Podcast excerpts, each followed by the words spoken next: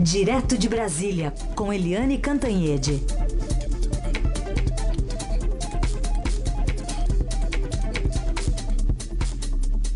Oi, Eliane, bom dia.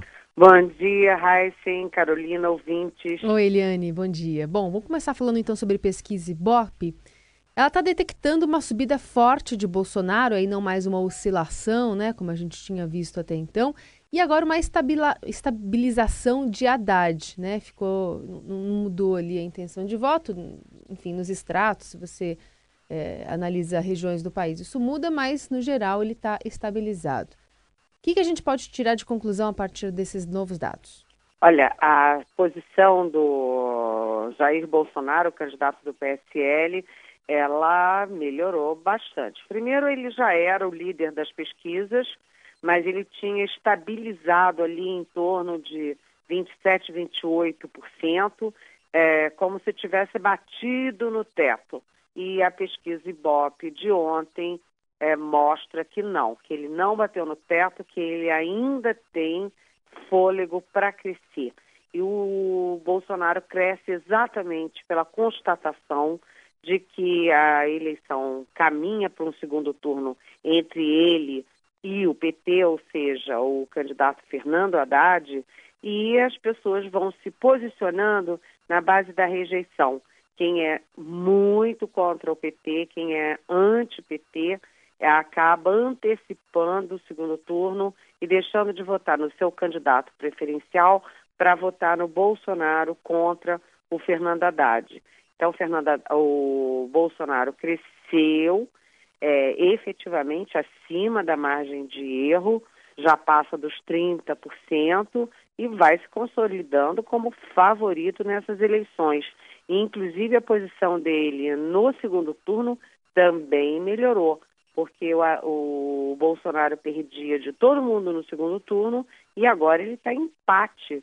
Não é nem empate técnico, é empate real em 42% com o Fernando Haddad do PT, com mais uma boa notícia para o Bolsonaro de que a rejeição do Fernando Haddad deu um pulo, um pulo significativo, ou seja, você está é, tá tendo no primeiro turno o que é natural do segundo turno, que é uma guerra de rejeição.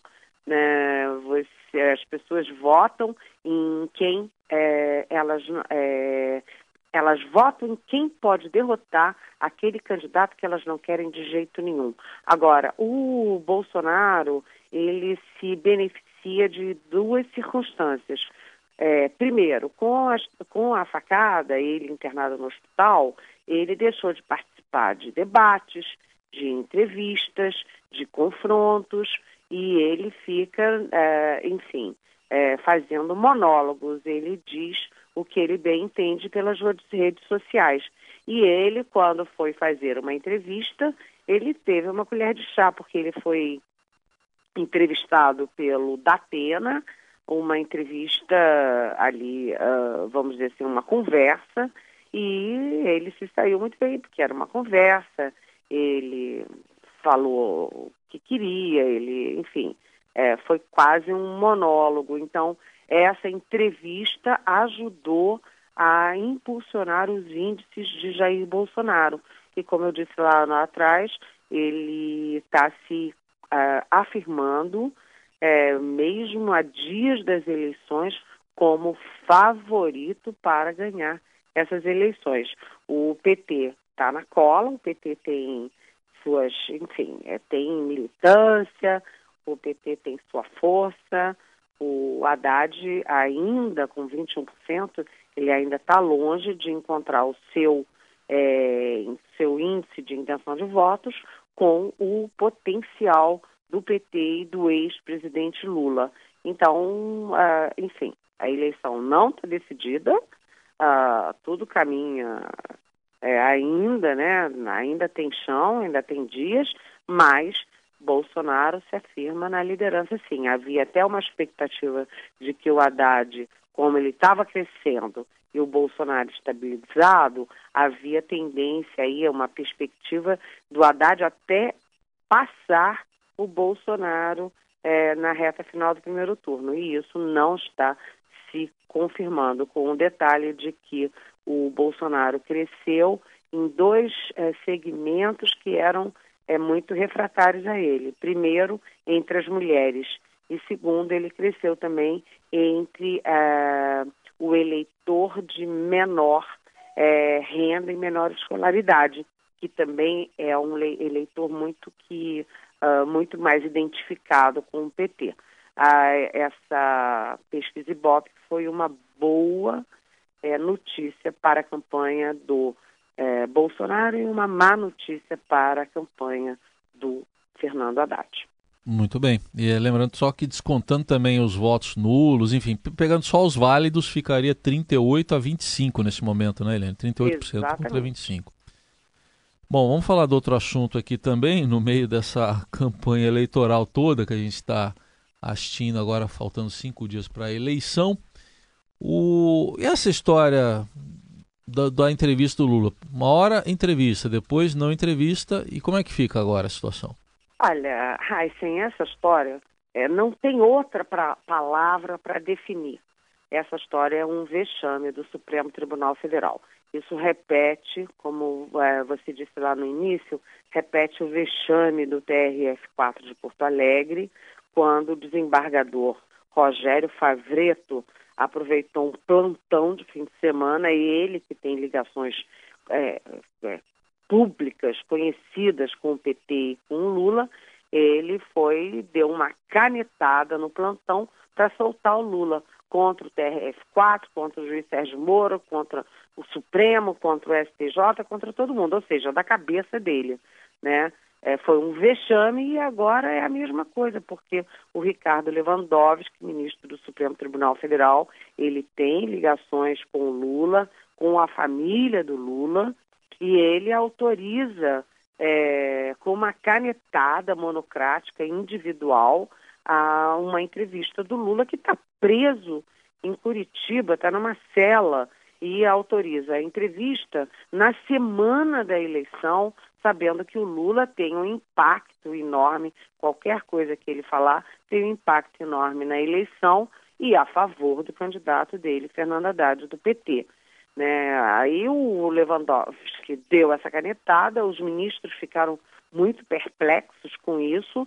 O Luiz Fux, é, que é também ministro do Supremo, foi parte, deu outra canetada, é, derrubando a decisão do Lewandowski, que, o que também é esdrúxulo, porque o Lewandowski não poderia fazer, liberar a entrevista é, sem consultar o plenário, por causa da importância do impacto na eleição, mas o Luiz Fux também não podia dar uma canetada monocrática para derrubar uma decisão de um colega que está ali no mesmo nível que ele. Então, os outros ministros do Supremo ficaram sem saber o que fazer. E agora? O Dias Toffoli, que é o presidente, teve várias conversas com os colegas tentando uma alternativa e pensaram, inclusive, em convocar o plenário para decidir. Mas o que, que aconteceu? Ia ficar um bate-boca entre o Fux e o Ricardo Lewandowski, um bate-boca transmitido pela televisão. Ou seja, ia piorar ainda a situação e o clima todo. Então, Toffoli ontem, olha só, primeiro o Lewandowski deu a entrevista. Aí o Fux negou a entrevista. Aí o Lewandowski ontem emburrou, é, fez bico e deu a entrevista de novo. E aí o Dias Toffoli, como presidente, de noite negou a entrevista. Quer dizer, como é que a população pode entender isso? Como a opinião pública pode entender isso? Fica uma guerrinha de meninos mimados e há dias da eleição. Quer dizer, tudo muito ruim, né, e Carolina? É, né? Só isso, né? Climão. Bom, é, uma, um fato importante que a gente teve hoje, a gente fala sobre fatos novos, né, que podem influenciar ou não uma decisão. Ontem, você acha que cheira uma retaliação a decisão do juiz Sérgio Moro de tirar, de levantar o sigilo de, de parte da delação de Antônio Palocci há alguns dias só da eleição, Eliane? Olha, Carolina, é aquela história, né? Ninguém vai dizer para gente, muito menos o juiz Sérgio Moro vai dizer que decidiu porque não gostou da decisão do Ricardo Lewandowski de autorizar a entrevista do Lula. Mas ficou esquisito, né? Porque bastou é, o Ricardo Lewandowski autorizar a entrevista do Lula na semana da eleição, que é esdrúxulo, para o Sérgio Moro fazer uma tomar uma decisão também que é esdrúxula, que é, é derrubar o sigilo da delação premiada do ex-ministro e super poderoso ex-ministro Antônio Palocci, que foi o, o homem forte do governo Lula lá no primeiro é, governo, no primeiro mandato. Então, na semana da eleição, passe o juiz Sérgio Moro libera a delação. É, fica parecendo que a justiça realmente, a justiça, o Ministério Público e, de certa forma, a Polícia Federal estão interferindo na eleição, ou seja, na política, numa decisão histórica que é a definição do futuro presidente, dos futuros governadores, senadores, deputados da República. Então, fica uma situação meio estranha, né? Você já teve ali soltarem ah, uma ação, o Ministério Público soltou uma ação contra o Fernando Haddad é, no momento decisivo do lançamento da candidatura dele pelo PT. É, dias depois, também uma outra ação antiga contra Geraldo Alckmin do PSDB. Depois, o, é, essas operações, uma atrás da outra, contra governadores do PSDB no Paraná, em Mato Grosso é, do Sul e depois em Goiás. Quer dizer, fica parecendo que a Justiça, o Ministério Público e, de certa forma, a Polícia Federal, que executa, né, estão aí num, numa espécie de articulação contra a política, contra as eleições, a favor de um candidato e contra outros. Então, essa, esse momento do vazamento, da, da, enfim, não é nem vazamento, da publicação oficial da delação do Palocci é estranho. É estranho, há cinco dias da eleição. É muito estranho. O Palocci diz, não diz nenhuma grande novidade, não. Todos nós que acompanhamos a política, é, ele disse o que a gente já sabe, que o Lula sabia da, da roubalheira na Petrobras, que o Lula, dentro do Palácio do Planalto, é, discutia a partilha entre os partidos da Petrobras, conta como é que foi a indicação dos diretores que depois vieram a ser presos, condenados há muitos anos e viraram delatores, delatores dessa confusão toda da Lava Jato, e diz também dos sonhos mirabolantes do Lula, é, que o, a campanha da Dilma Rousseff custou 800 milhões, mas só nem metade disso chegou a ser declarado oficialmente, ou seja, era tudo por fora.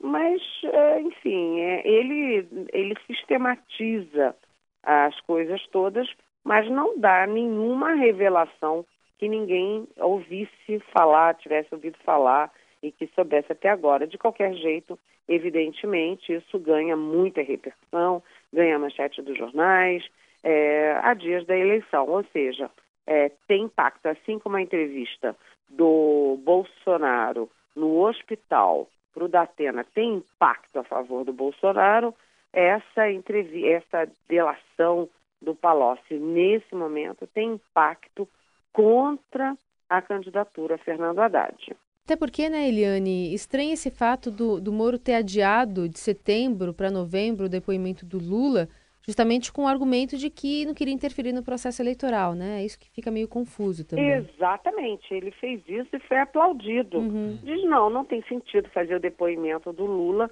no meio da campanha, ele adiou para novembro, depois da eleição. E aí solta a delação, ficou parecendo causa e efeito. A causa foi a decisão do Ricardo Lewandowski de autorizar a entrevista de um preso, né, numa cela, um preso que é nada menos do que o Lula, na semana da eleição.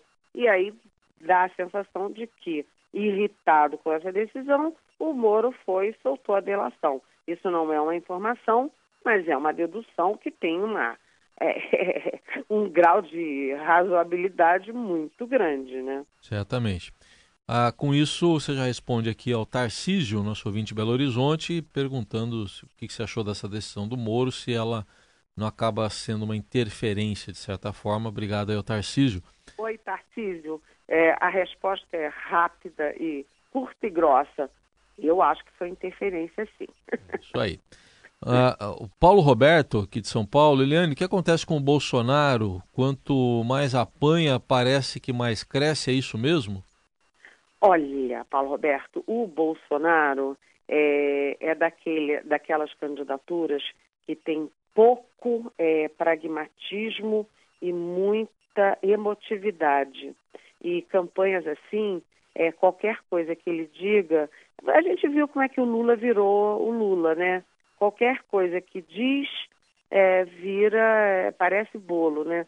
Você põe o fermento e o bolo incha é o caso do Bolsonaro. Agora, o Bolsonaro, ele, assim como Lula ganhou muita visibilidade, saiu lá do fundo do poço por, por é, notícias negativas, né? Vai ser preso, não vai ser preso, prende, não prende, dois dias de Polícia Federal, exposição, e o Lula cresceu muito com isso, o Bolsonaro também. É a velha, aquela velha regra do marketing da propaganda. Falem mal, mas falem de mim. Massifiquem o meu nome, massifiquem a minha candidatura. E o Bolsonaro teve outra vantagem, é que o Bolsonaro não se expõe. Ele não vai para debate, ele não vai para para entrevista, ele não mostra toda a fragilidade dele, toda a, é, vamos dizer assim, a falta de qualificação para assumir um desafio tão grande ele não mostra os defeitos. E aí, quando ele fala é um monólogo, ele só mostra as qualidades. Essa entrevista do Datena, como eu venho falando, favoreceu muito ele, ele simpático no hospital, falando só o que queria, e tudo isso vai crescendo, muito impulsionado pelo antipetismo. Todo mundo que não quer o PT de jeito nenhum ah, se pendura nessa boia que se chama Jair Bolsonaro. Pergunta da Lídia de Campinas, ela quer saber se essa última pesquisa do Ibope pode apresentar alguma alteração no cenário real por ter sido feita num fim de semana e ainda um fim de semana de manifestações. Oi, Lídia. Na verdade, a gente já vinha sentindo isso. Eu brinco com os meus colegas que têm o Datafolha e tem o Data Eliane, porque eu não posso ver ninguém na minha frente que eu já vou perguntando: em quem que você vota? Né? E eu já tinha sentido muito isso de que as pessoas dizem assim, olha, eu nem gosto do Bolsonaro, não tenho nada a ver com ele, mas eu sou anti-PT e eu vou votar com ele. Muita gente diz assim, eu tampo o nariz e voto no Bolsonaro. Esse movimento a gente já estava sentindo, ele já estava latente e a pesquisa Ibope no fim de semana, ela ratifica, ela comprova esse movimento.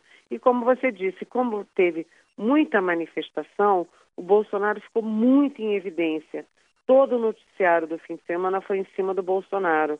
E aquele negócio massifica o nome dele, Bolsonaro, Bolsonaro, Bolsonaro, isso acaba tendo um reflexo nas pesquisas, sim.